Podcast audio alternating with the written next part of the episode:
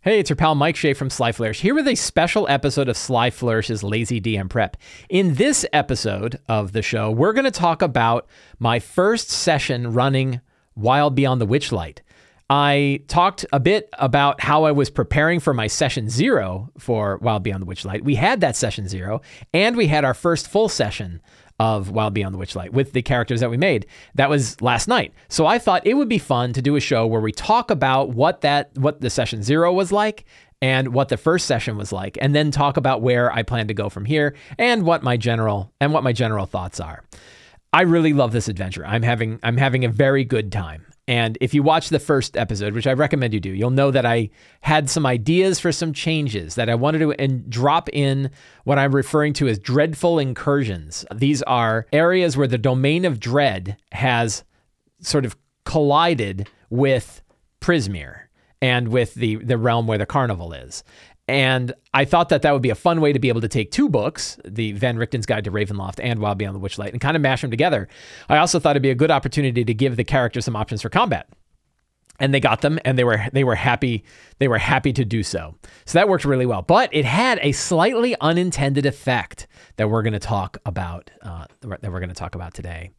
This show, like all of the work of Sly Flourish, is brought to you by the patrons of Sly Flourish. Thank you to the patrons of Sly Flourish, and thanks to the patrons of Sly Flourish, I'm able to do shows like this, pay for all the equipment I need, pay for bandwidth, pay for all the servers and infrastructures and everything that are required to do this. So thank you very much to the patrons of Sly Flourish. If you would like to help support shows like this, you can become a patron of Sly Flourish yourself. You get access to all kinds of exclusive material, exclusive guidelines, preview, previews of upcoming things, previews of upcoming videos, and a access to the monthly Q&A that I go through on the D&D on the the, the Lazy DMs, the Lazy D&D talk show. So it's a great community there. Oh, and you get access to a Discord, a Discord channel, dedicated Discord channel just for patrons. So it's a great way to kind of get connected with the Lazy DM community. Yeah, so let's talk about let's talk about what's going on. I made a little uh, list today, and I thought I'd start by this is kind of fun. On Thursdays, one of the things I do every Thursday is I try to come up with some DM tips, some D and D tips. These are tips intended for dungeon masters. They go out to Twitter every day.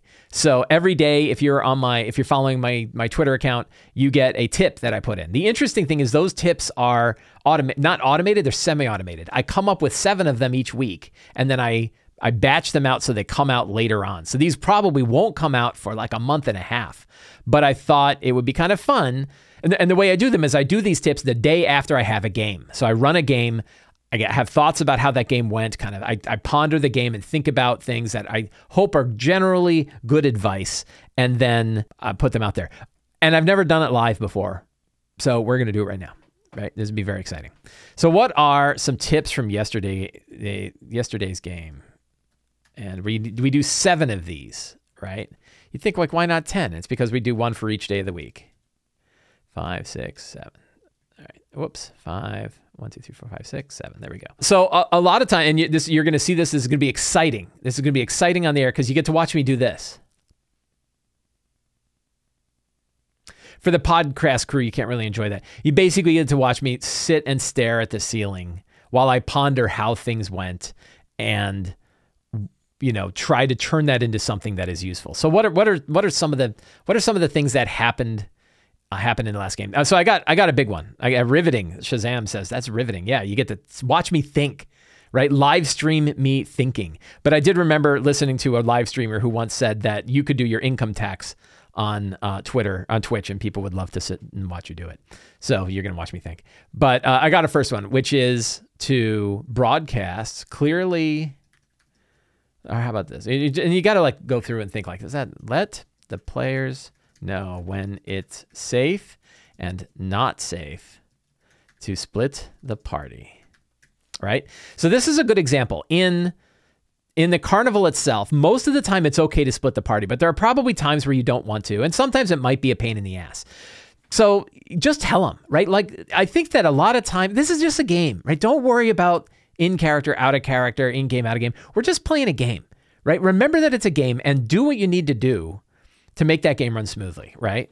Remember, so let's try, let's see if that's a tip. Remember, it's just a game. Do what you need to do in or out of character to keep the game running smooth, smoothly.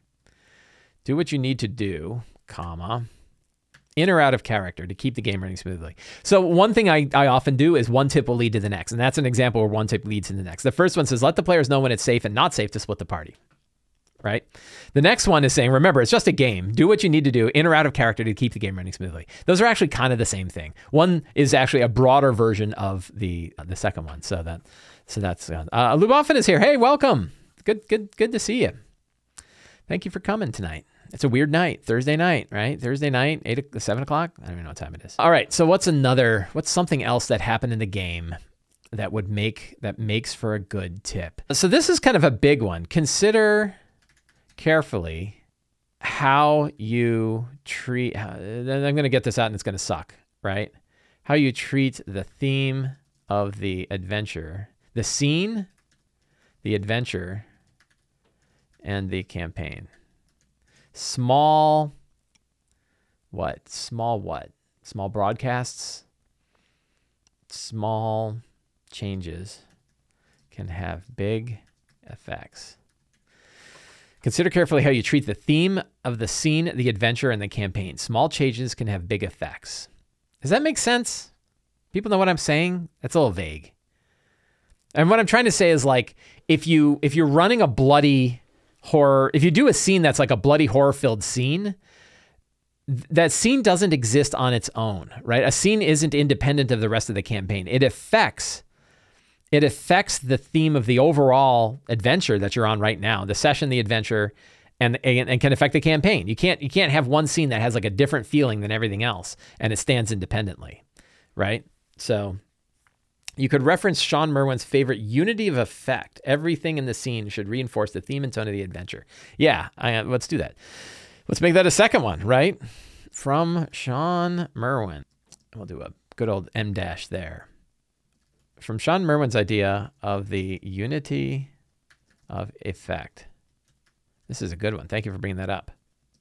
Everything in a scene should reinforce and does reinforce, right? The theme and tone of the adventure. Right? And I'm, I'm adding the and does because it might have an unintended everything in a scene it might have you might unintend you might not intend to reinforce something but you are reinforcing because of what goes on in the scene from Shawn Merwin's idea of the unity of effect everything in a scene should and does reinforce the theme and tone of the adventure Sure. I think that's okay. Another thing is like I'm not too picky about these, right? I do one every day. I don't need to sit and like edit the hell out of them. Uh, I just hammer out seven and then I'm good to go. I need my water. All right, three to go. What else happened in the game? Check in your players each session. Make sure they're happy with the direction things are going. Make sure they're happy with the things, the direction things are going. So, you know, at the end of it, hey, is everybody happy with the way things are headed? Right? Anybody have any concerns about the way things are going? Right? That I did that and that worked out. That was fine. And people are happy with it. What other? Uh, so something about when you when you abstract your secrets, it's important to like foreshadow the right details to the right character or drop in the right details of the right character to tie to tie things together. That's a little vague. That doesn't make any sense. And what am I bringing up? So the example was I tracked which of the. By the way, this this podcast is going to be filled with Wild Beyond the Witchlight spoilers. So be ready. If you're watching this or listening to this, and you are planning to play in Wild Beyond the Witchlight, I suggest you stop. You stop listening. I'm sorry. This is not. This is not for you. And so one of the things is there's the three the three thieves at the at the carnival are tied to the three hags and each of them each of those three thieves stole something from one or more of the characters. So you kind of give a character the thing like they see one of the thieves and they're like, "Holy cow, I think I've seen that person before." They have memories that they've seen that person before. And right, and that was like a strong thread, right? To tie the story to a particular character, a thing that was stolen by a person that's connected to another person. I don't know how to I don't know how that turns into a tip though. Put encounter there, either replacing scene or coming before. I for some reason So you're you're right. The nomenclature in D and D is is encounter, right? And I know it's the fixed encounter. I have trouble with it because I think combat encounter when I think encounter. I don't know why. It's third edition, fourth edition stuff. So I tend to use scene. And you're right. Like I'm not using the right term, but it's the term that you know, it's the term that that I kind of like. So I know you're right, but sorry. What else? Oh, uh, so how do I how do I tie that together? use secrets, tie together characters and, and NPCs with the shared secrets that connect them. Ah, man, that doesn't make any sense. That's a bad one. All right, let's let's try to break from that a second and think about other things. So one thing is like know, I guess know which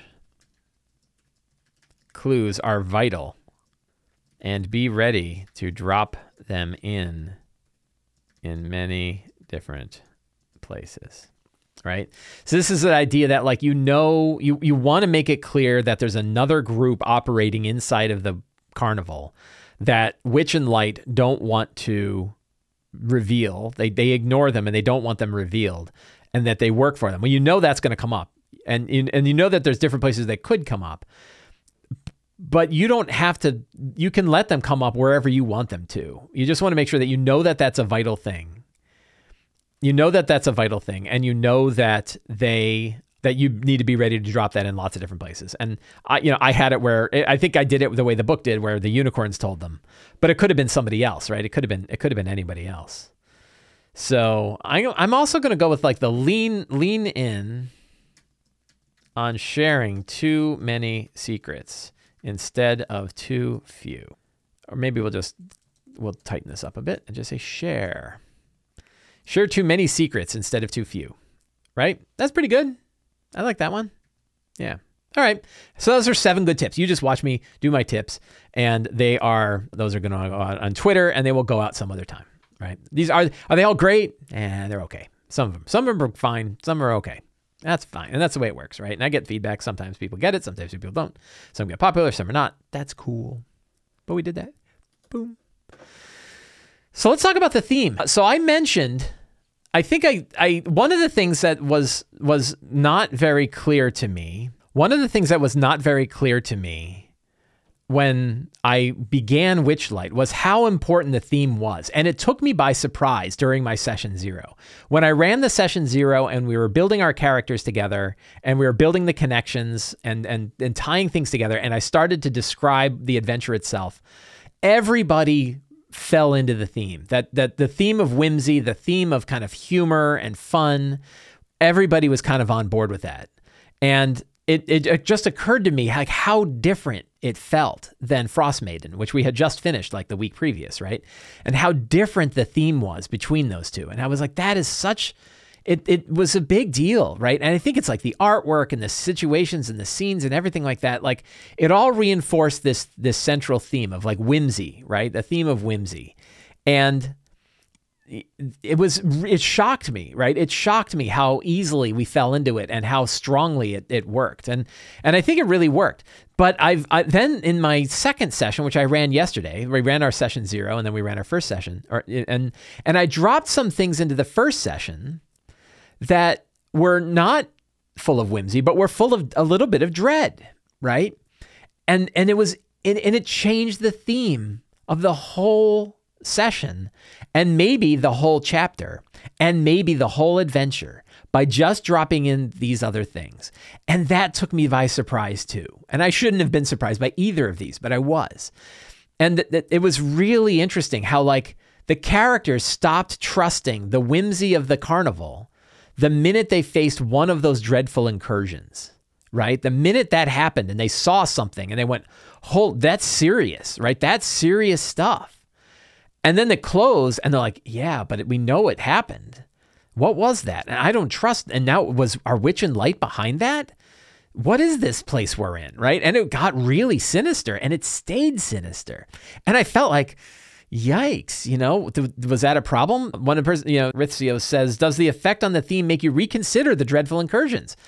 Maybe. I'm not sure. I'm not ready to let them go yet right? And now I've done it, so I've done it. But I'm also I still like the idea. It's just it's an interesting angle to it. And and and it is going to change the theme of the adventure and I have to consider how it's changing how it's changing that theme. And I'll and I'll talk about that when I when I dig into it a little bit. But it was really something that took me by surprise twice in two sessions, right? And it's because we're early on and we're just getting to know things. Something else that my, my wife kind of mentioned, which is like we have a bunch of adult players and they play at 7 p.m. on a Wednesday night, 7 to 10. So they've all been working all day. And, the, you know, they're bringing some cynicism to the game, right? And I had like this joke cynic, cynical box, right? But like some of the characters played by some of the players were moody, and these are players who are like into their, they know how to role play. They're good. They're great fun. They're great fun players, right? But they were like role playing their character as like you know untrustworthy and kind of sinister, and like it was funny because they had like just gone through some stuff. They just faced the incursion. They saw you know they saw one of the thieves and they recognized it. So that's one of the thieves.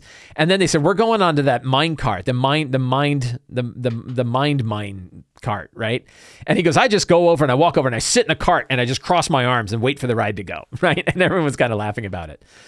And and you know, and then I was like, you know, that's one of the scariest rides in the place. And you just did a scary thing. Two downward beats, right? Downward beat number one, facing this dreadful incursion. Downward beat number two, going through that that tunnel, right?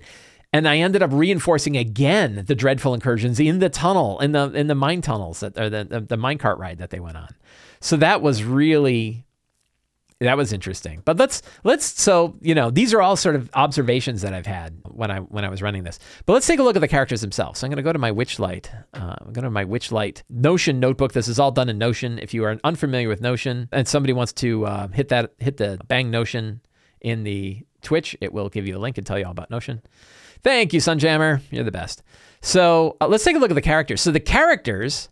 Oh, it's so great, right? And then my wife came up with this, and it was so it was so great the idea that they, they the way the characters are connected is that they all joined a, a, a help group, a support group. And the support group is known as the Witchlight Ticketless Foundation, right? The WTF.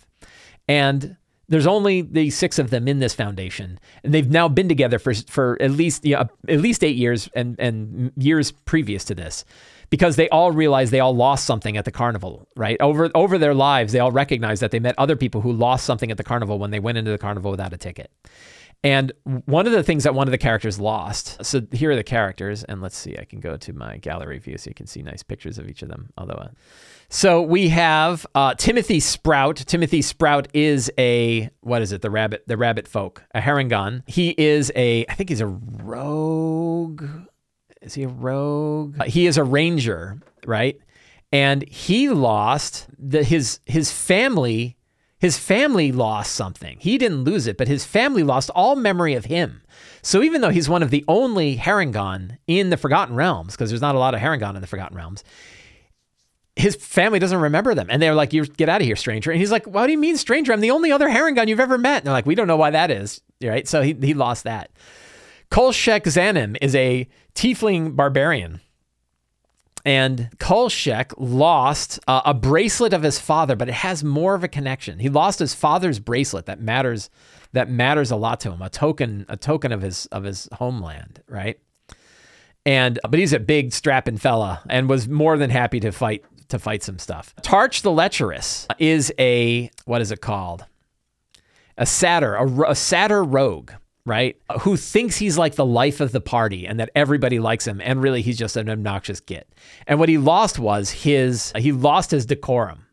His decorum was taken. He was a lot more polite back then. He played in session zero. The player was not able to play in the session one, so we don't have any session one stuff. Bella Sassy Pants is played by my by my my wonderful and beautiful wife, and she is a Tabaxi cleric, a Tabaxi trickster cleric hasn't gotten to Trickster yet, but a Tabaxi Trickster cleric. And she lost her sense of time even when she uses tools, even when she has ways to try to track time, they always go bad and she loses track of time. She and and so the the WTF is a bit of a bureaucratical organization and everybody has different jobs and somehow it ended up that Bella was responsible for gathering everybody together at the right place at the right time to go to the carnival. And everybody knew like don't you have terrible sense of time? Didn't you lose your sense of time there? Why but, but it was like, well, that's the you know, do we ever vote? Yeah, we have a vote, you know. And she was voted in for that because there were like wasn't any other positions left or whatever. And they're like, well, I guess that is the way it works. And then they they got there and she said, okay, everybody go and make sure to meet this place. And they got there and they were a week late and the carnival had already come. So they missed it and they had to wait another eight years for the carnival to come back a second time, at which point one of the other characters was in charge of making sure they were all there. And then she almost missed it again. She was late to show up for it. Hysterical, right? This was all during the session zero and it was hysterical. Ori is a fairy wizard and she has lost her family and lost where her home is. She doesn't know where she's from. She knows she's from the Fae, but she doesn't remember it, right? She doesn't. The, and maybe the homeland itself has been lost. We're still figuring it out. And then last is the Tabaxi intimidating cake. Intimidating cake lost uh, his cousin is is disappeared. All right. So so those are the those are the six characters that are part of the Witchlight Ticketless Foundation. I created a different sort of character page that has the character data in here so I can look it up in either a table or a gallery. Here's the table right? You can look it all up. And then I also have some other, let's see, we don't need that because that already says that, right? We have some other some other things that we're I need to track. And uh, Scipio, right? You you put this together. I took all of your stuff that you had put together in here and I stuck it in my character page. So I have it all sitting on the character page. So so great great stuff there. So that was those are the characters of the game. Then we have the we had our first session yesterday and I'm playing it pretty straight by the book, right? We the first thing they did, they had gotten their tickets in. What there's a group of NPCs that are known as the uh, the friendly urchins. The friendly urchins are six of the FUs. They are the they are six urchins, six six young children who have who wanted to go into the carnival but didn't have the money to do it. And the characters gave their tickets to the children so they could make their way in. And it happened in a bunch of different ways and a bunch of different things happened. And it ended up that we now have the the the the the the, the ticketless witchlight, the, the the faithful urchins. We can just call them the faithful urchins now. And these faithful urchins include Wendy, Carrot, Root, Ear, Sniffles, and the Pimp. So fun fun stuff there. They all have reasons for these names. Wendy looks like Wendy from from Wendy's. Carrot tried to stab the rogue with a carrot. The, tried to stab the Harengon. Hand wanted to hand him a carrot. The Harengon was upset, slashed the carrot, and then later Carrot came up and tried to stab him with a carrot and shouted obscenities at him when he ran off. Uh, Root said they uh, when when when the satyr Tark Tarch when Tarch came up and said, "So how are you, you know are your mothers about? You got any you got any moms that I'd like to meet, right? And Root is like, no, actually, I was pulled right out of the earth. You know, I, I don't have any parents. And then the other one says, oh, yeah, I got, I, I, my mom, she'd love to meet you, right? And he became known as the pimp. So, and then Ear, in a scuffle over one of the tickets, had half of his ear bitten off by Wendy. So he became known as Ear. And Sniffles is just always sniffling and wiping him, wiping his nose. So that's how we got to Wendy, Carrot, Root, Ear, Sniffles, and the Pimp. And they've been fun NPCs, these these six children, to throw into the operation. Anywhere that they've had sort of children running around the carnival, I have re skinned that with these six because the characters now have a relationship with these six, and I'm hoping that that relationship continues on even when they're done with when they're done with the the first chapter. So, what else happened? So they got their gifts. That was interesting. The gifts are a little. The gifts didn't work out like I had hoped. Right. One of the tricks, first of all they have this whole thing of carnival events, and it's like the first thing that happens, it happens right away. Is where is it?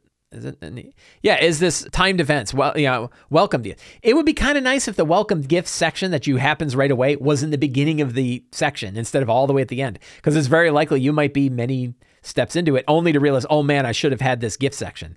But the gifts are kind of weird, right? The gifts are like there's only like four different ones right? And they're they're kind of strange. And I was like, why aren't they real gifts? So I replaced them. I still had this part of it. I sort of reskinned it, but I had each of them open up into a gift that was uh, one of the trinkets uh, from the trinket list. That's in the beginning of the. That's in the beginning of it here, right? They have this great Feywild trinkets list, hundred different trinkets. That wouldn't be neat if they each got a trinket, and that might have kind of a special ability with it that they could use. And that that worked out a little bit better. It was like a, I was kind of doing it on the fly, so it was a little rough, but it but it sort of worked out. And then they started going and doing the rides. They headed to the east. Let's pull up a map. So they headed from the ticket booth to lost property. And that was interesting. They were kind of like like we lost stuff, let's go straight to lost property, which makes perfect sense. And then the lost property, the the the displacer beast there, it was fun. He was like, We lost all sorts of things. And the guy says, Well, I lost my father's bracelet. Can I find it? And he says, Is this it? And I had and kept pulling up trinkets from the trinket list that were not bracelets. And is this it? Is this it? Is this it? No. He's like, Wouldn't it be easier if I just looked in there? He goes, Look, I can't just let anybody look in there. You might just say, Hey, is that a Vorpal sword? I lost a Vorpal sword. And one of the kids is like, I want the Vorpal sword. He's like, okay, here you go, kid. And hands him a Vorpal sword. And the kid goes running off into the fair with a Vorpal sword. And they're like, all the players like, did you just give a child a Vorpal sword to run around a carnival? I mean, yeah. And then the, then the, the displacer says, he'll be fine. He'll come back. So, so they're like, Oh yeah, that was my Vorpal sword. He goes, see, that's exactly what I was talking about. You're going to claim stuff that you knew was in there. So no, you can't look in the bag. And then they started to realize why he's hiding something. Why is he hiding something? So they kind of like, ah, this guy's sinister. And then the kid comes running back, takes a swing at one of the other kids with the Vorpal sword. The displacer beast grabs him by the back, pulls the sword, drops the sword back in the thing, and sends the kid on his way. So that was fun. It was sort of like that moment in Loki where like everybody's using the Infinity Stones as paperweights, right? So so then they realized like, oh, that's weird. So then they went off to the they went on dragonfly rides, and that worked out really well because it was my opportunity to drop in the dwarf, which is actually the Kenku, who is causing trouble during this whole thing, and that worked out really well. I used I pretty much ran that as is, and it meant they had their first run in with the what's it called Kettlesteam, right? Kettlesteam is the disgruntled follower of Z- uh, Zybilna. And one of the things I did as a secret is I wanted to have clues that dropped in that made it you know, a little bit clearer. So they saw it was a dwarf causing trouble and almost got Wendy killed, right? Wendy was one of the ones driving the dragonfly. She almost fell off one and they saved her. And then they found the dwarf and they found a black feather. And they're like, why did this dwarf have a black feather? And I want to drop in clues so that they can learn about the origin of Kettlesteam you know, without piece by piece, you know, and you kind of say like, what are all the possible clues they could learn? It's a good secret and clue thing, right? So, so that that is kind of a fun way to go, and that that worked out pretty well. Uh, then they went to the feasting orchard. That was a bit of a mess, literally, and, and in world and out of world, a bit of a mess. And I, I forgot they were custard cupcakes, and I just made them bowls of custard. And I said there was a two vomit limit, so like you, it's all you can eat, but you can only throw up twice. If you throw up twice, you're out. And so, you know, that was a little gross. And I kind of probably hung on to that bit of nastiness for a little too long. But they had a contest. They made constitution saving throws. One of the guys was just sad. He's like, I'm just sitting here. Oh, they're also like uh, the happy sad gauge. They keep going up one and down one. So they're sitting right in the middle, right? Really kind of, really kind of whacked. And, and they realize what's going on. They're like, you know, every time we're like doing negative stuff, it's going down. Uh-huh. And they said, okay, well, whatever. Let's go down to the, the the mine, right? They wanted to go to the mystery mine down below. So they're on their way to the mystery mine, and that's when I said, okay, I'm going to roll for one of the characters, and I did. And I rolled. I forget who it was. Oh, it was uh, Timothy, Timothy Sprout the Harengon. He churned, and Timothy, this is where you like tying these things together, right? Timothy lost his memories, his, his family's memories of his existence. And he lost it to Skabatha Nightshade. Well, Skabatha, this is where you have to like do some some homework, right? And be like, well, who's you know, so Skabatha, and this is where we said uh, who who stole what, right? And it turned out that Sow Pig is the one who stole the items from Timothy Sprout, right? And so I had to keep track of that. So then I said, like, he's walking down the way and he looks, and here's this girl with this big lollipop. And I said, and then like everything slows down, right? You're like, all of a sudden your senses drop and it all slows down and you see her walking slow and she churns and she's got this pig mask on and she smiles at you and she's got like her teeth are kind of like rotted and falling apart. And she just kind of smiles and then churns and then disappears behind one of the tents. And he's like, I'm gone, right? And he's like, I'm following her. And right then I'm like, all of a sudden, and it was one of the one of the the FUs. I think it was Sniffles Sniffles comes out and he goes, he's screaming. He's like, ah, it bit me, it bit me. And they're like, what? And he comes out and his leg's all bloody. And they're like, oh my God, what happened? And he's like, that thing. And immediately my wife's character, Bella, Bella goes over. It's like, I'm, I'm healing, I'm healing. And he's pointing. He's like, right there, look, oh my God. Right. And they're like, what's going on? Point over there, oh my God. And she, you know, and I said, and all of a sudden you turn and you look and there's a giant rat and the rat is standing there half rotted, oily fur, big glowing red eyes. And you look, and there's six of the things. And behind them is a tear in space and time, a tear that is showing a completely other world. And this world, and it's and Falkovnia was the world. This is the domain of dread. And I said, you see, you know, rotted. There's a rotted corpse of a knight lying on the other side of this rift that whose armor bursts open as the six rats come running out of it. Right, they the body was being eaten by the rats in the inside. There behind it is a farmhouse that's exploding with zombies. Zombies are crawling out and and, and bursting out of this thing. Far off, you see the fortified walls of a city, and sitting upon the edges of the city are impaled bodies impaled all around the ramparts of the city. And the whole lower part of the wall is covered with zombies trying to climb over one another to get inside. And above that is a crazy yellow sky with an uncaring white sun, a sun you have never seen before. Not here, not in the not not in the Fae. You've never seen a sun like this before.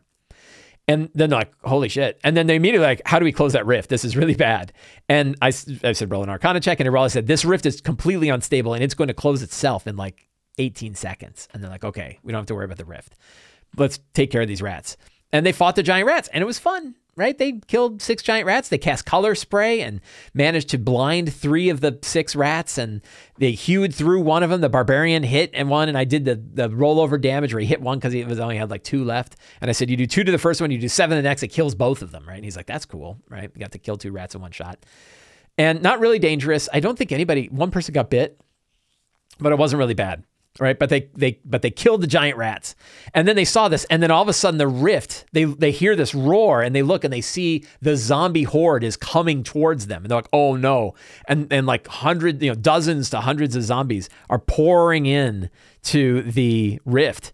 And then all of a sudden the rift slams shut and it severs the hand off of the knight who had fallen right at the rift.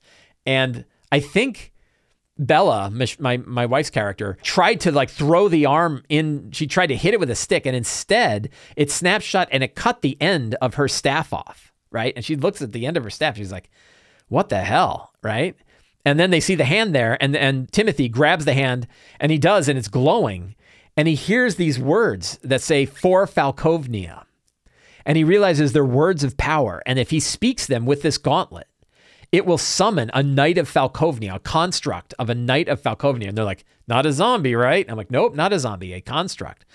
And that was their first like major magic item. And it is a they're called the barb the the the, the gauntlets of the taloned. It's the taloned gauntlet of Falkovnia. Right, and the, because the, the the the Falkovnian knights are known as talons, the taloned Fal- gauntlet of Falkovnia, and once you can cast the spell Summon Construct. Summon Construct is a fourth level spell. It is a big spell. You summon a powerful construct spirit. It is, you know, lots of hit points, does lot number of attacks equal to half the spell's level, does two attacks, you know, powerful thing, right? But it can only do it once. And I had somebody ask, they, they, they said, Hey, I saw you were going to drop that. Aren't you worried about it unbalancing the game? And I'm like, It will unbalance the game. Am I worried? No. It's going to unbalance one battle, right? And that's okay. It's fun. And it's like you're dropping a. First of all, it's not the most obnoxiously powerful fourth level spell. I don't even think it's as good as a fireball, right? But it's not bad. And I think it's a fun way to give them a powerful item right away. And it's tied into this whole dreadful incursion thing. So then the dreadful the, the incursion slams shut. And they're like, well, that's good. And the tip of a the tip of her uh, staff got cut off. The tip of Bella's staff got cut off, right? And I, I think I want to do something with that. I have an idea, and we're going to talk about it tonight. And they're like, oh, what the hell was that? And they go in around to one of the Witchlight people, oh, a bunch of like, you know, they, they called like security, right? Like security. And it's like these two guys come up with their big, uh, their big butterfly wings. Like, what? And they're like, we just saw a bunch of giant rats come through a portal. And it's like, rats? We don't have any rats here. What are you talking about? And like Timothy got bit. And he's like, I think I fell and scratched myself. And they're like, you were bitten by a rat. You were the one who got it. He's like, I don't know what you're talking about. I don't remember anything. And everyone's like, we don't remember. And the character's like, no one else remembers this even happened. And they noticed that like the happiness gauge didn't change. What did it even happen? Like we don't even know what that was, right? And that's because no one that's sort of in the Fae, in the fairy realm, except the characters, I don't know why exactly. Is it happens and it's real, but as soon as it goes away, they can't even remember it ever happened right? Because the, the worlds are so alien to one another. Their brains just eliminate it immediately. It's almost like false Hydra kind of stuff, right? So I thought that was really fun and that worked well. But what happened is at that moment, the players stopped trusting the carnival, period. they were very happy to have the fight. It was a good way. They didn't have to worry about like, oh, we screwed up. I haven't. No, it's like giant rats coming from another world. Yeah, we can go ahead and kill these things and not worry about it. But they suddenly they were like, is Witch and Light behind this? Like, what else is going on here? They're like, I don't know if I trust this carnival, right? And then they're like, let's go, you know where you should find out? Let's go to the mystery mine. So they go to the mystery mine. I'm like, this place is terrible. And I said, well, you go through the mystery mine. And they went through it. And instead of using what was in the book, which can be really harsh, you get like these massive curses that can really screw you up. I lightened up the curses a bit, but I had them see three random domains of dread. And the three domains, if I can recall, were the nightmare the nightmare lands, which are really abstract, weird floating bubbles with horrible things inside. They saw a prison world. I don't remember which one it was, but a world like one of the domains that's wrapped around a great big prison. And I stole this directly out of, De- uh, of Demon Souls. Demon Souls has a whole level that's a giant prison. And I was like, you just see row after row after row of cells and people screaming and reaching their arms and some huge mass creature that's torturing a three armed being, right? And then quickly they're off to the next one. And each in between each of these domains of dread that they saw, there were like weird carnival things, like Jack in the Boxes or people running around with ghost suits on. And then they went to one and I said, "You see a giant castle on a hill, a giant castle on a on a cliff that drops thousands of feet, and you're going across a bridge, and it's this very gothic castle with gargoyles everywhere, and there's a being standing on one of the balconies, and he's looking at you, and they're like, "Is that?" Yeah, I forget who they said it, thought it was. They're like, "Is that like that guy?" And I'm like, "No," and they're like that's Strahd. And they're like, we're in Barovia. And then went, and it went into the other thing and like, what the hell was that? right. And they came out. One character failed their save and took a level of exhaustion because I'm not a monster. Right. They got one level of exhaustion by the fact that they saw these domains. So, uh, you know, I kind of like dumped the domains of dread on them really quickly. Right. I'm not even, I already had another domain of dread where the guy got a coin from the other carnival. Right. So there's already, there's like five domains of dread that I dropped in like one session, which is I probably went a little heavy with it. But it was only one main one where they actually fought anything. The rest of it was all lore, right? So and I have an idea about about where I can go with that. I have I have a thing about like, well, how come no one else if no one else can even see these, how will they ever learn what they are? But I think there is one person who can see them. And it might be it might be cool, right? And that person is Ellywick Tumblestrum. Ellywick right, is a bard and an actual planewalker, right?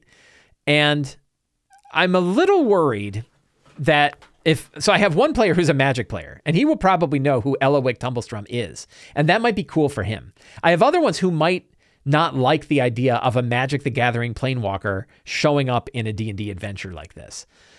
I don't know. And I think I'm going to do it anyway. But the neat thing is I think she's got a an advantage, which is she can say look, I think you've seen it. I believe you, and I know what's happening because here's what's going on.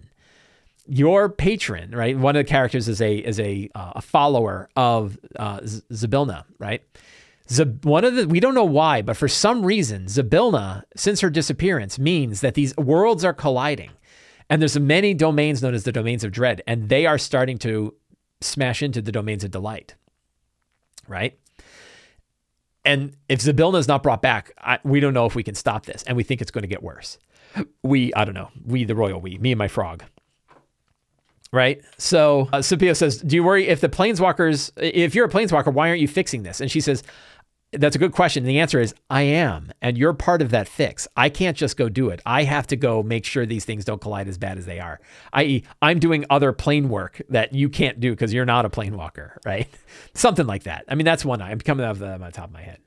So that's that's a thought about how that might go. But it gives a character there's an NPC that can actually help explain to them what's happening because otherwise they're to have to like figure it out with skill checks and stuff like that, which might be okay.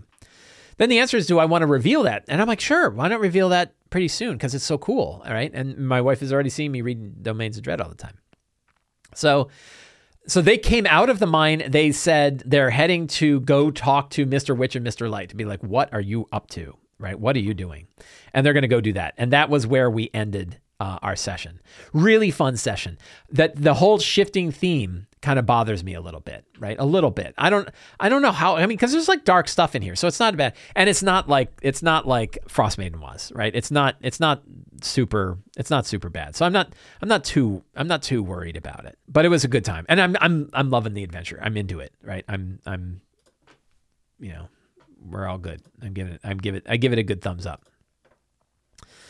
So, uh, not whimsical though. I think it was whimsical. They did lots of whimsical stuff. They got to fly around on dragonflies and have a dragonfly chase. That was definitely whimsical. The kids were kind of whimsical. Seeing, oh, the unicorns, they went and talked to the unicorns. The unicorns were the gossiping unicorns and they were just dumping stuff. They were like, oh, yeah, three hags. And, but know, like, don't tell anybody. We're not supposed to be talking about this. But shh, but there's three hags and they did some stuff. And I think they've got, you know, and so they were telling a lot of stuff. So we, we dumped a lot of secrets because of those unicorns. So that, that worked out really well. So one of the things I forgot to kind of mention this, but one of the things that became clear to me is how many moving parts chapter one has, right? There's a lot of variables that are moving around in this chapter that you have to keep track of. And then the example of the difficulty of that is the three thieves stole stuff from particular characters for particular hags. And I needed to go sit down and really figure out who stole what from whom and when might they show up and what happens if they can they catch them? Or you know you have to be real careful that. And then you've got kettle kettle you know kettle bomb kettle bomb Kettlebassum what who is who is who are they? I should really open this another tab. Did the whimsy outweigh the dark stuff? I don't i don't know. I think it was probably 50-50 i'm making that up. I'll ask my wife what she thought. But i think it's so that way i've got my little checklist and then i've got the actual thing here and we can close that probably 50 50. And I, but I'm okay. Am I, the question is, am I okay with it? And I think I'm okay with it because I don't mind having, I mean, this is, I did drop the domains of dread in here for a purpose, right? I think it was a lot at once. I think the idea that they immediately faced one domain of dread and then went into the mystery mine and, and saw three more. That was a lot of, of, you know, I went heavy with that component at the end you know, but there's a lot of fun things going on. And I did try to reinforce, and this is one where I just, instead of like making them roll checks, I just said it. I said, like, you're not sure that that thing that happened with the domain has anything else to do with the carnival, right? Because they're like, is the carnival evil? I'm like, I don't, you don't, you don't feel it, right? People are having fun. People are having genuine fun. Mr. Light walking around with his wand, you don't get any impression. And when they talk to people, no, he cares about people. He's not doing it because there's some curse or he's got to do it he cares about it, right? Scipio says, Will you tend to do the incursion closer to the end of a session to keep the whimsy more? I don't know. I may not do another one in this. Um,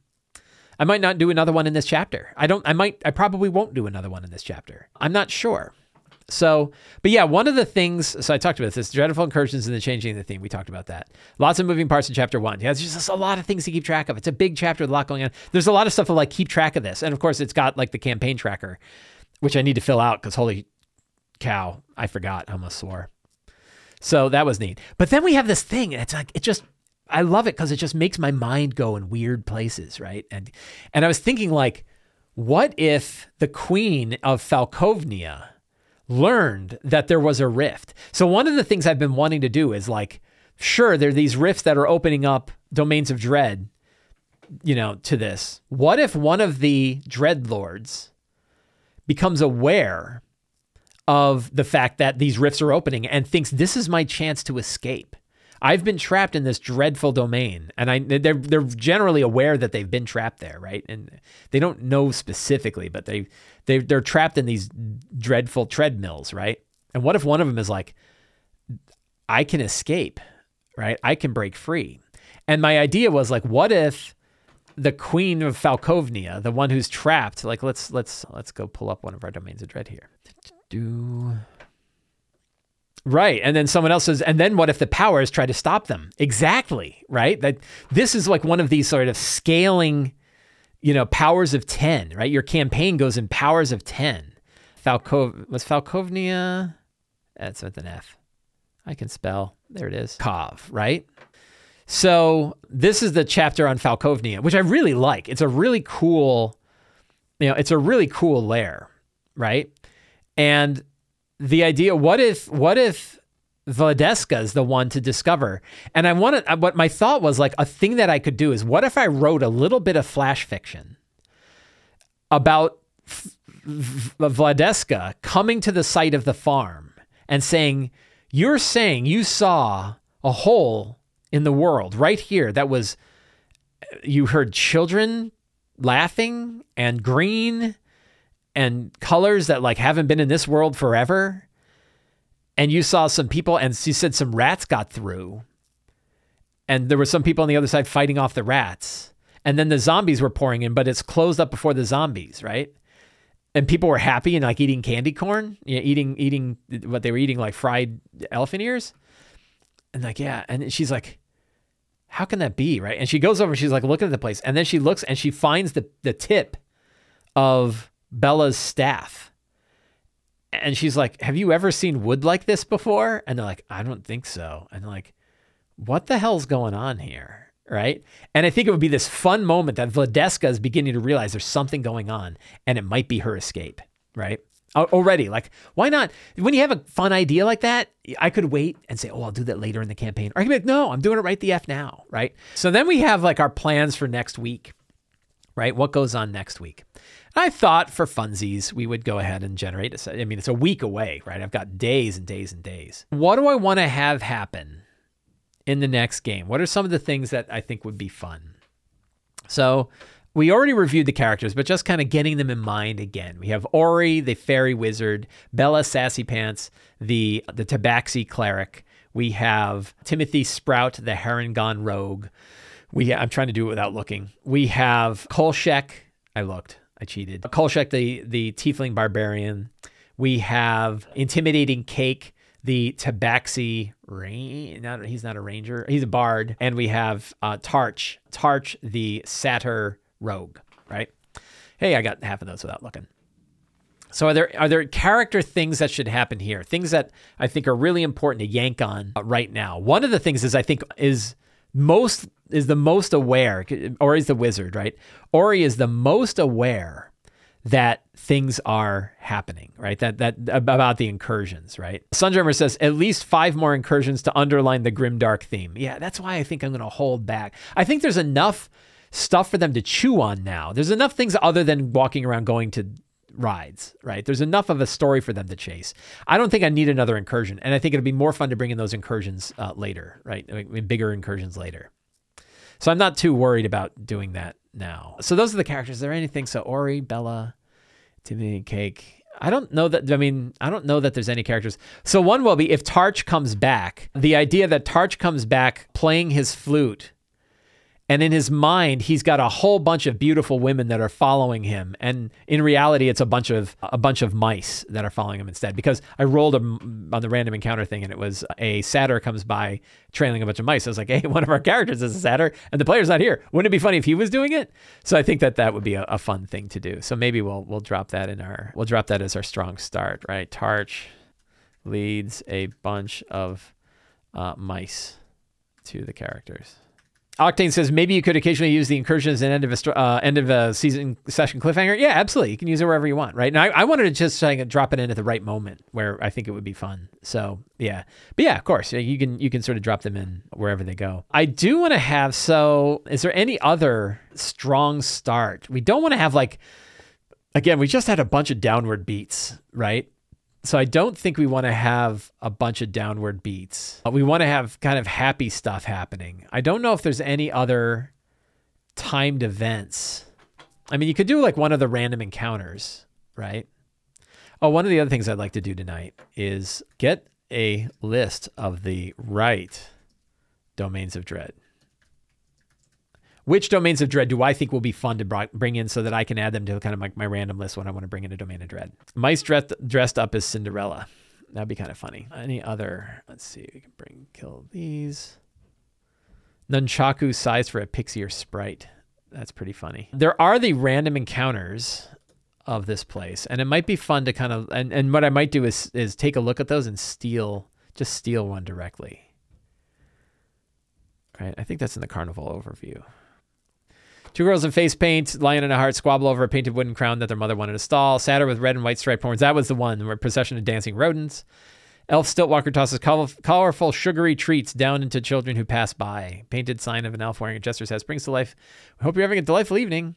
Dragonfly swoops overhead and its rider spills a drink over a group of witchlight hands. Um, it might be fun if a dragonfly swooped overhead and somebody dumped. Is that a downward beat getting a drink dumped on you? Probably. With a puff of glitter, a man's head suddenly turns into the head of a braying donkey to the giggling delight, of mis- the giggling delight of a group of mischievous pixies. A giant singing flower bursts from the ground and serenades passers-by. A lively jig springs up, led by a troop of gnomish clowns. Those are all right. I tell you, if somebody would make a great product, having 50 such scenes in your would be, you know, 50 such scenes would be would be a good time. I don't see a, is there a goblin one in here? I didn't see a goblin. Uh, I kind of like that a giant flower bursts and begins to sing a song. That's a little silly though. You want something that's kind of fun, right? Yeah, the PCs grow pixie wings. See, that's better, right? Christopher Scratch, you've got it, right? What if they all, like, somebody ran by and threw dust all over them and suddenly all of them turned into pixies, right? And they get to a short moment, like for one minute, they're all flying around as pixies. That would be a fun, that's a fun start, right? So, someone, uh, a nearby, a dragonfly flies by. Why don't we combine a couple of these, right? And someone dumps a bowl of glitter on the characters, says sorry as they turn into pixies. Literal pixie dust, right? That's fun. So, what are some of the scenes that we have? So, we have the, you know, Tarch comes back. We have pixie dust. The characters are going to make their way, right? Meet. So, they have to meet Burly and Thaco, right? Then the characters meet Mr. Witch and Mr. Light. Then the potential heist, more rides. I don't think I, I really I think I'm gonna hold back on any more incursions. And then the the big the the the crowning, right? And then Mr. Witch and Mr. Light give the characters access to Prismeer, right? I also want them somewhere in here, maybe in the potential meeting, what's her name? Tumblestrum, right? Meeting Ellywick Tumblestrum. I think those are the big things, right? Uh, there, there could be like chasing one of the thieves into the Hall of Illusions, right? Isn't that one of the things that can happen? What so for, for those of you who have played Witchlight, what to you are the scenes that really have to happen, both in the sense of like you're missing out if this doesn't occur, and you really need this in order for the game to continue? Right? I don't know that there's anything that I've read where I'm like, you really want this to happen. You know, a lot of things, a lot of things have already happened, and I think that those have worked out well. So I'm I'm very curious if there's any others secrets and clues, the things that they could discover in the next game. What are the things that they can discover? Prismeer and the domains of dread are colliding. These are opening up temporary rifts to these dark worlds. And it's getting worse. What else? Prismeer one of the domains of delight has been separated from the domains of dread. I want to say somehow, and for some reason, what's her name? Who's the who's our who's our the main lady, the main important lady in Witchlight? Zybilna. Do I have a card for Zybilna? I thought I had a card for Zybilna. ZYB. Ah. Zybilna has kept Prismeer from colliding with the from colliding with the domains of dread. She is the only archfey who can do it. She is the only archfey who even knows it's a problem. So that's kind of cool, right? That's because it's we know who she actually is. What other interesting secret of this could there be? Is there anything else that we need to know there? Probably not. What other secrets? Mr. Witch and Mr. Light gay traded their own grim carnival in the plane of shadow in exchange for the Witchlight Carnival, which they much prefer. Mister. Oh, and so there's uh, the obvious secrets, right? The three that the they they know about the coven now, right? The Hourglass Coven has three thieves who operate in the carnival. Stealing items from those who enter without a ticket. Mr. W and Mr. L. We'll just call them WL, right? We're going to let the thieves operate without getting in the way. They themselves have a pact with the hourglass coven. That is a good one. Any other, these are important secrets that the characters could learn in their next game. That's five. And there's all the little secrets of the carnival itself. Oh, the thieves use a portal hidden away in the Hall of Mirrors to travel to and from Prismeer. WL has the power to open it and let travelers through. Though they have a pact with the Hourglass Coven, Witch and Light are happy to help the characters, particularly if this rumor of colliding worlds is true and can be stopped. I think so. I think Mr. Witch and Mr. Light might be more willing to believe it because they actually come from the plane of shadow. They know about the domains of dread, right? And they, you know, they think they even know somebody who's there, right? So they, they, I don't, they might be able to see it, but I'm not sure. Hey, Step Back History is here. Welcome. This combination of the dread domains of fake Carnival reminds me of Are You Afraid of the Dark? Yeah, there's a lot of like scary carnivals, which is why my players jumped into that. There's so much stuff that you could do with this. They they kind of assume it's that way, right? Instead of just pure whimsy. That is seven, right? I think one, two, three, four, five, six, seven. Let's do three more. And we have our secrets. Other secrets that they could pick up that would they could learn about the three origins of the three hags or the locations of the three hags, right? So what are those? Let's let's take a look, right? Because that's that's three secrets right there, and those are big ones, and they're important.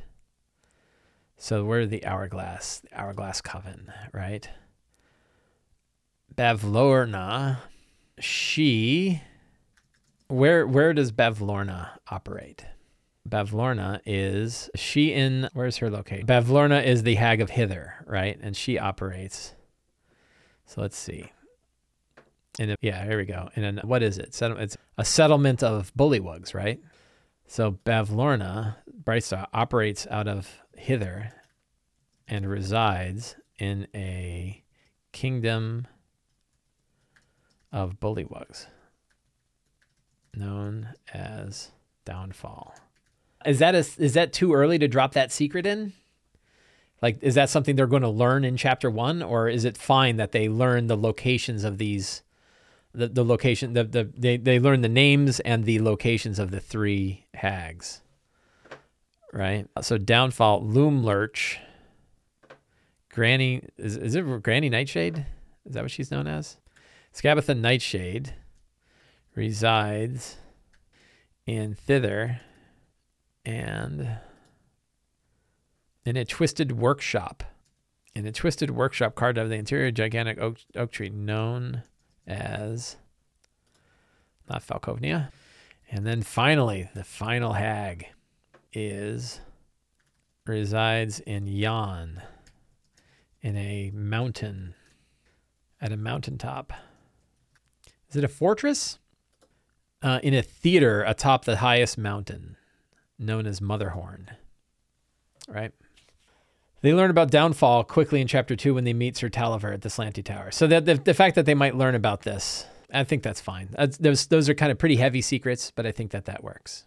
Fantastic locations, I'm covered. The books, the books got that covered, so I'm, I do not have to worry about about fantastic locations. NPCs, we have Ellywick, we have the urchins, the faithful urchins obviously Mr. Witch and Mr. Light. Are there any other NPCs that they need to run into who aren't obvious? Obviously, like Thaco and Burly. It's important that Burly's secret is important, right? Burly's Burly lost his brother somewhere in. They met Diana Coppington. They've already met her. Burly lost his brother somewhere in what's it called? Somewhere in Prismeer. So I think that those, those are fine. The rest, the rest are there. Uh, I'm not going to worry about monsters because they just they just fought giant rats. Who needs to have fight monsters after you just had the joy of fighting giant rats? Treasure, I'm going to cover that. I'm going to cover that as well. So I think, you know, I think this is pretty good, right? I don't need to prepare nearly as much because the book covers a lot, right? And we're already kind of into it, so it's it's really good. Eight plus three secrets on point with the theme. Eight plus three secrets, exactly. So one last thing I thought would be fun is I want to I want to come up with my list of the cool domains, right? So we're gonna do a thing here, cool domains of dread. And we're gonna number these so that we can roll a die on them. So my thought is there are some domains that I think work well for dreadful incursions, and then some that I'm like, I either I just don't dig them, or they they need too much. You know, you you really have to go there and spend a lot of time there to understand it. There's some there where it's like, you know, things that are about like parties. Not really that interested in it, you know, or or lots of court drama. Not really that interested in it as much as like the crazy the crazy lands, right? So we definitely have Barovia, right? That one's a good one. Bluetspur, uh, Blut, yeah, Bluetspur is the. Oh, that's cool. I can, I can, I can highlight this, and when I paste it in here, it gives me a link. So then, if I click on that, it goes right to it. Wow, like magic. The internet is magic. Bluetspur is the weird ass mind flayer one. And I like it. Borca. I think Borca was one of the ones. Desire and Deceit. This is this one didn't grab me right? This is the like there's two, right? It's the brother and the sister. Yeah, nah. Right? That didn't grab me. The carnival, yes, because the carnival, I believe, isn't that the one that's tied to the Witchlight the Witchlight carnival? I think it I think they're connected, right? This the the the woman that owns the carnival is the uh, the woman that owns the carnival is the one who gave the Witchlight Carnival to Witch and Light. Darkon looked really cool, right? You know, Verge of Destruction. This is the one where it used to have a Dark Lord, and Azalin Rex used to be here. Now it's falling apart. So I like that one. That's that's a fun thematic thematic place. Dementlieu. Masquerade, social decay, boring. I mean, I'm sure it's fine, but I don't think it's it's not one that you would use like as a dreadful incursion. So I'm going to skip that one. Falkovnia, of course. I, I, think Falkovnia might be the main one that I use. I, I like the idea that Falk. I like I like it. it. It grabs me and it's cool it's different and unknown and, and sort of alien, but but also familiar. And I think that that will be a cool one to drop into. That that might be the main one, right? Har'Akir. Oh yeah, this was sort of uh, Egyptian-y, uh, old tombs and mummy lords. Sure, love it. Grab that one. Drop that one in. Hazlan. Domain doomed by magic. I believe there's an archmage, right, that rules over this one. This dude has like, yeah, so we like that one. So we're gonna do Hazlan. I'Cath. I'Cath, I think, is the Chinese, the sort of Chinese one. It's a little, I don't know. I'm yeah, I don't know. I don't know that I'm I'm gonna throw that one in there. Kalakeri. Domain of be- revenge and betrayal. Nah. Too normal. I don't want one that appears. There's a couple where like, oh, it appears like a normal place. Like, I don't want one that appears like a normal place. I want crazy ones. Uh, Domain of Tarnished Dreams. Yeah. You know, when it says like has no unifying government, well, boring. Who cares? Settlements pride themselves in per- performative traditions. Eh. That sounds like a nice place. Lamordia. Domain of Snow and Stitched Flesh. I think that could be okay right? I think we could do. The funny thing about Lamordia is Lamordia sounds like the the the the place in Blades in the Dark.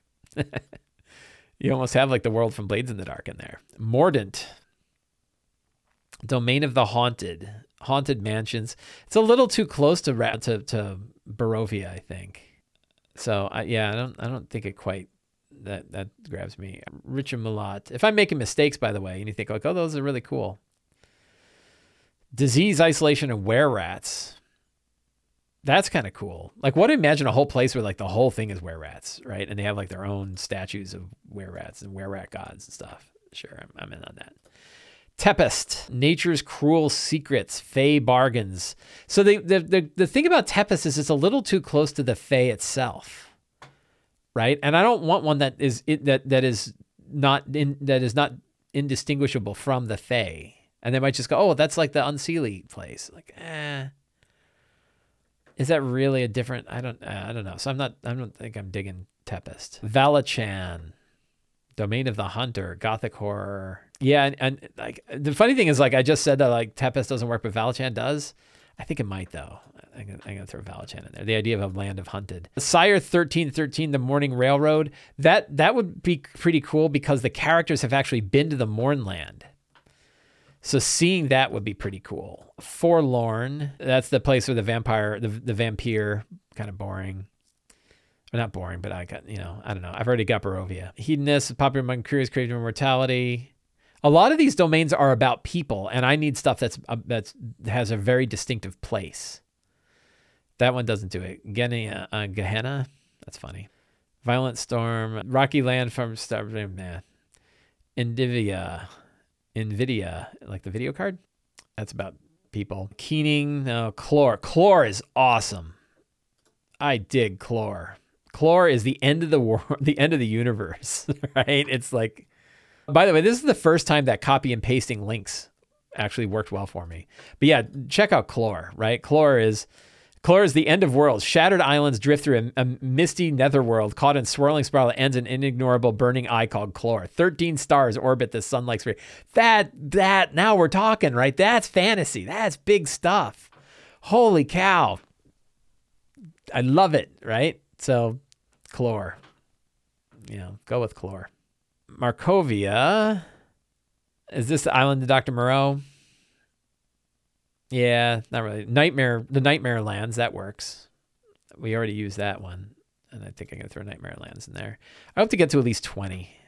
Uh, if, if there's 20, I'm good because I'm kind of hosed otherwise. Niranjan, Island Chain. Need one with cult. I think all these could have cults. I don't see anything there that's real that that's real identifiable. Yeah, it's another place that's mostly people, not places. Odaire, the the the evil the lair of evil toys. Again, like you'd think that would be great, but it's so close to like the kind of thing you'd find in the Fae anyway. I don't know. The Rider's Bridge, Headless Rider. Again, it's sort of like the land itself is kind of normal. Uh, big music hall, nah. Scania, play the sea. The Sea of Sorrows is badass right? I like the Sea of Sorrows a lot. It actually has sort of a bigger listing.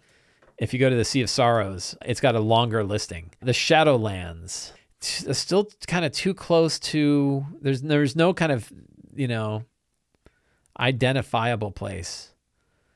The prisons, the swamp prison, this one they saw. Uh Surgarain, right? I like that one. I don't think I can get into 20. Staunton Bluffs. Faceless mercenary regimes, countryside of Staunton Bluffs, burning villages and killing helpless residents. Yeah, this one's a little close to, but I think it's okay. I think it's enough. It's different enough. I hope all four of these are good because if the, the remaining ones are good, then I'm well, I'm going to be missing one. Tovag uh, by Kas. This is kind of cool. But what does this place look like, right? I this I like this story because it's Kas versus Vecna. But there's nothing that describes the place very much, right? Manufacture bizarre war machines. I mean, maybe, I guess. There's just so, so little text that actually describes the place. The Vhage Agency, a detective agency. Zisteria. That one doesn't. That one doesn't create, grab me either. So, so that's kind of a problem. I have 17 and I need 20. I need three more. Or I could just, you know, eh, whatever. I can do a random one with just 17. That's fine. But I think that these places, don't, they don't need to be all bolded. I think that that's a pretty cool list of the places that I would want to see. So I, I, I, one thing I could do is, do I want to knock these 17 down to 12? Which are the best 12, right? Yeah, Sunjammer brings up the same thing. So let's carve this down to, to 12, and then I think we're going to call call the show call the show a day. I think we've I think we've gone we've done some good work here tonight. So Barovia, sure, because it's because it's got I like Barovia because it's recognizable. Bluetspur I like because it's crazy alien stuff. The Carnival, that might be one. I'm to put a star next to that one. I can't put a star next to it, apparently. I'll put a dash. No, look how it keeps screwing everything up. There it goes. That might be one I might yank. Uh, Darkon. What was Darkon again? The Domain and the Brink of Destruction. I did like this one. Sort of a world falling apart, right? That one's okay. Falkovnia, yes. Har'Akir, yes. Hazlan. The Spellcaster one. I kind of like that. Lamordia. I I could do without this one, I think. I think we'll yank Lamordia. Richemulot. Disease, Isolation, Were Rats. I like that one. Valachan. Domain of the Hunter. I could probably I could I could kill that one. Cyre thirteen thirteen. Ah, I, I, you know I, I I like that one. I think we'll keep that. Klorr was Klorr the really Klorr was a place I absolutely adored. So definitely gonna keep Klorr. Nightmare Lands. Yeah, we're gonna keep the Nightmare Lands. Sea of Sorrows. Yes. Sorgarine. This is the prison one. I don't know. I might yank the prison one. Staunton Bluffs. I think Staunton Bluffs was the one that was too close to. Yeah. Staunton Bluffs is too close to Falkovnia. So we'll kill that one. We'll kill Sorgarine. We'll kill Valachan. And we'll kill the Carnival. Right? I think they they might run into the carnival some other way. But I think it'd be confusing if they have a rift that opens up to another carnival. And besides, like what evil stuff are going to come through? So I like this list. I think this is a strong list of the coolest domains of dread. Did anybody feel like I made a terrible mistake and that some one of these on here should be yanked in, in order to add one of the other ones that we looked at?